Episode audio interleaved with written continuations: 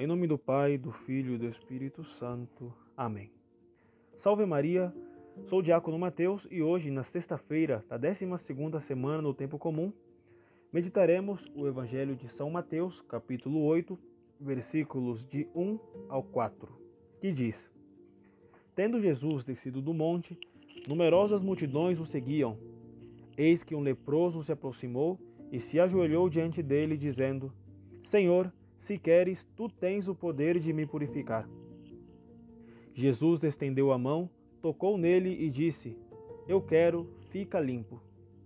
No mesmo instante, o homem ficou curado da lepra.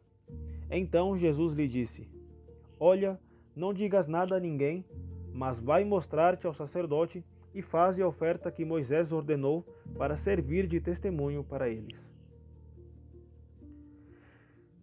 Caríssimos irmãos, no mundo antigo, a hanseníase, vulgarmente chamada de lepra, era a mais terrível de todas as doenças.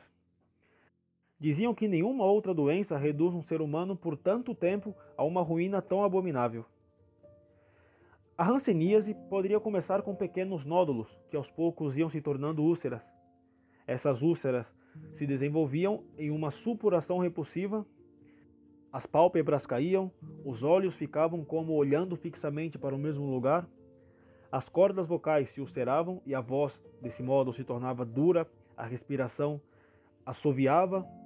As mãos e os pés do leproso estavam sempre ulcerados, e pouco a pouco o enfermo convertia-se numa massa, num acúmulo de crescimentos ulcerosos. O processo normal desse tipo de hanseníase durava mais ou menos nove anos e termina com o desequilíbrio, coma e finalmente a morte do sujeito. A lepra pode começar com a perda da sensibilidade em alguma parte do corpo. Ela afeta o sistema nervoso, os músculos se deterioram, os tendões se contraem até que as mãos parecem garras. E depois de tudo isso, segue-se a ulceração, de certo modo podemos falar o apodrecimento lento das extremidades das mãos e dos pés. Depois chega a perda progressiva dos dedos, das mãos e dos pés, até que toda mão ou pé caia. A duração deste tipo de lepra pode chegar de 20 a 30 anos. É um tipo terrível de morte progressiva, na qual a pessoa morre pouco a pouco. O estado físico de um leproso é terrível, mas no tempo de Jesus havia algo que tornava isso ainda pior. Flávio Joséfo, um grande escritor da época, nos diz que os leprosos eram tratados como se fossem de fato pessoas mortas. Assim que a lepra era diagnosticada, o leproso era absoluta e totalmente banido da sociedade humana. Enquanto durar a sua enfermidade, ficará impuro e, estando impuro, morará à parte. Sua habitação será fora do acampamento, diz o livro do Levítico. E segue dizendo: o leproso, portador dessa enfermidade, Trará suas vestes rasgadas e seus cabelos desgrenhados, cobrirá o bigode e clamará: impuro, impuro. Levítico 13, 44 e 45. Na Palestina, na época de Jesus, o leproso era impedido de entrar em Jerusalém e em todas as aldeias. Na sinagoga, uma sala isolada de 3 por 2 metros quadrados, chamada de Mechitza, foi providenciada, foi como que arranjada para eles. Era um lugar reservado só para os leprosos, onde nenhum outro entrava. A lei enumerava 61 contatos diferentes que poderiam contaminar, e a contaminação envolvida no contato com o leproso era apenas menos grave do que aquela contraída pelo contato com o cadáver.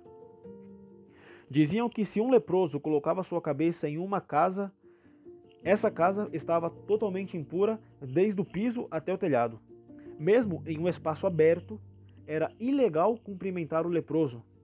Ninguém podia se aproximar mais de quatro côvados, ou seja, mais ou menos dois metros.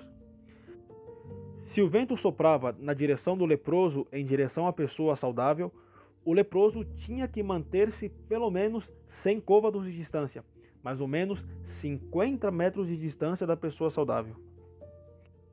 Um rabino não comeria nem mesmo um ovo que tivesse sido comprado em uma rua por onde um leproso havia passado.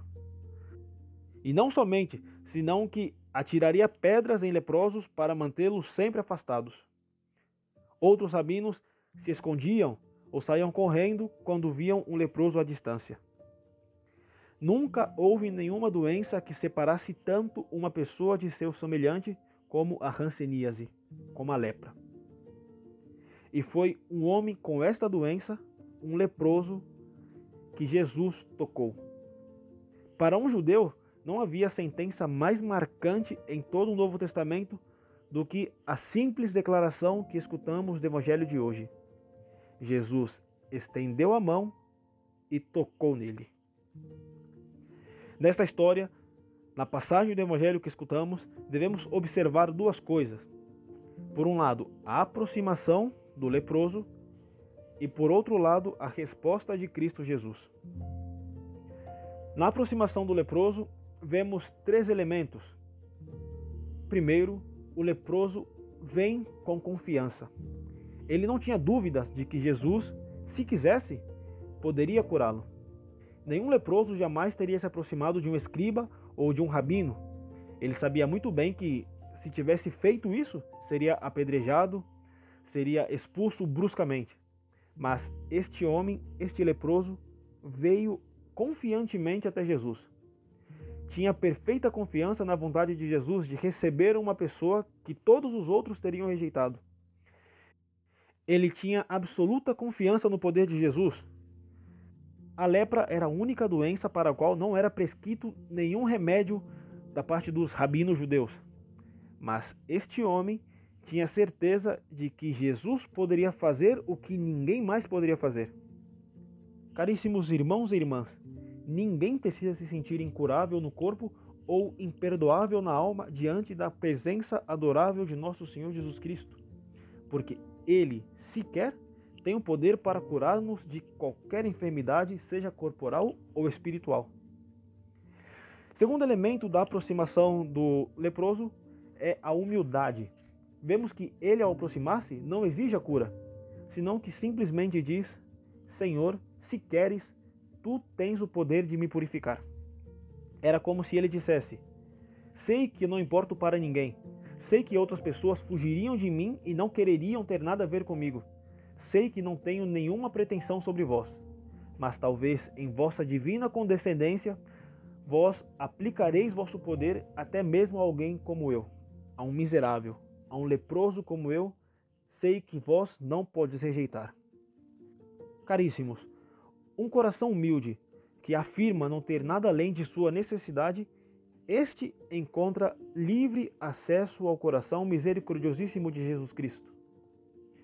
E por fim, o terceiro elemento da aproximação do leproso, vemos como ele se aproxima com reverência. O texto bíblico em latim diz: Et ecce leprosus veniens adorabat eum. Uma tradução literal seria: E eis que, ao aproximar-se o leproso, o adorava. Por sua vez, as traduções do texto para o português diz: Tendo Jesus descido do monte, numerosas multidões o seguiam. E eis que um leproso se, se aproximou e se ajoelhou diante dele. O verbo utilizado no texto grego é prosecune, que, cujo verbo nunca é usado exceto em se tratando da adoração aos deuses. Ele sempre descreve como que o sentimento e ação de uma pessoa diante do divino. O leproso provavelmente nunca poderia ter dito a ninguém o que ele pensava que Jesus era, mas ele sabia que na presença de Cristo Jesus, ele estava na presença de Deus. Não precisamos colocar isto em termos teológicos ou filosóficos, que seja suficiente para que estejamos convencidos de que quando estamos frente a frente com Jesus Cristo, estamos frente a frente com o amor e o poder de Deus Todo-Poderoso. A esta abordagem do leproso vem a resposta misericordiosíssima e amorosíssima de Cristo Jesus. Antes de mais nada, essa reação foi de compaixão, a lei dizia que Jesus devia evitar todo contato com este homem, que o ameaçava com uma terrível contaminação se permitisse que o leproso se aproximasse mais de dois metros dele. Mas Jesus não somente permitiu que o homem se aproximasse, senão que estendeu a sua mão e o tocou. O conhecimento médico daquela época teria dito que Jesus corria um risco desesperado de uma infecção horrível, mas Jesus ainda assim estende-lhe a mão e o toca. Para Jesus havia apenas uma obrigação: a caridade, o amor a Deus sobre todas as coisas e ao próximo como a si mesmo por amor a Deus. Havia apenas uma lei, a lei do amor. A obrigação do amor estava acima de todas as regras, leis, regulamentos e sobre qualquer espécie de prescrição médica. Isso o fazia desafiar todos os riscos físicos. Para um bom médico, uma pessoa que sofre de uma doença asquerosa não é um espetáculo desagradável, mas um ser humano que precisa de sua ciência e de sua habilidade. Para um médico, uma criança com uma doença contagiosa não é uma ameaça. Ele é uma criança que precisa de ajuda. E assim é para Jesus. Uma pessoa que se lhe aproxima com uma enfermidade, seja física e muito mais ainda espiritual, não é uma causa de contaminação, senão que é alguém que necessita de sua ajuda. Assim é Jesus, e assim devemos ser nós também. Santa Teresa de Calcutá dizia: Eu não sei ao certo como é o paraíso, mas sei que quando morrermos e chegar o tempo de Deus nos julgar, ele não perguntará: quantas coisas boas você fez na vida, senão que nos perguntará quanto amor você colocou naquilo que fez. Não é o que fazemos, mas quanto amor colocamos naquilo que fazemos. Não é o quanto damos, mas quanto amor colocamos em dar. Eu vejo Deus em cada ser humano. Quando limpo as feridas de um leproso, sinto que estou cuidando do próprio Senhor. Não é uma experiência maravilhosa? termina Santa Teresa de Calcutá. E essa deve ser nossa disposição: viver a virtude da caridade em todas as suas consequências. São João Maria Vendei, em seus sermões, repetia: Preciosa virtude é a caridade, sem a qual nossa religião não passa de um fantasma. E por fim, parafraseando São Pedro, João Leão e Marta, digo que a caridade fraterna é a virtude querida de nosso Senhor, que nela afirmou o caráter dos verdadeiros discípulos, dizendo: Se vos amardes uns aos outros, reconhecer-vos-ão por meus discípulos. Portanto, caríssimos irmãos e irmãs, queres ser verdadeiros discípulos de Cristo?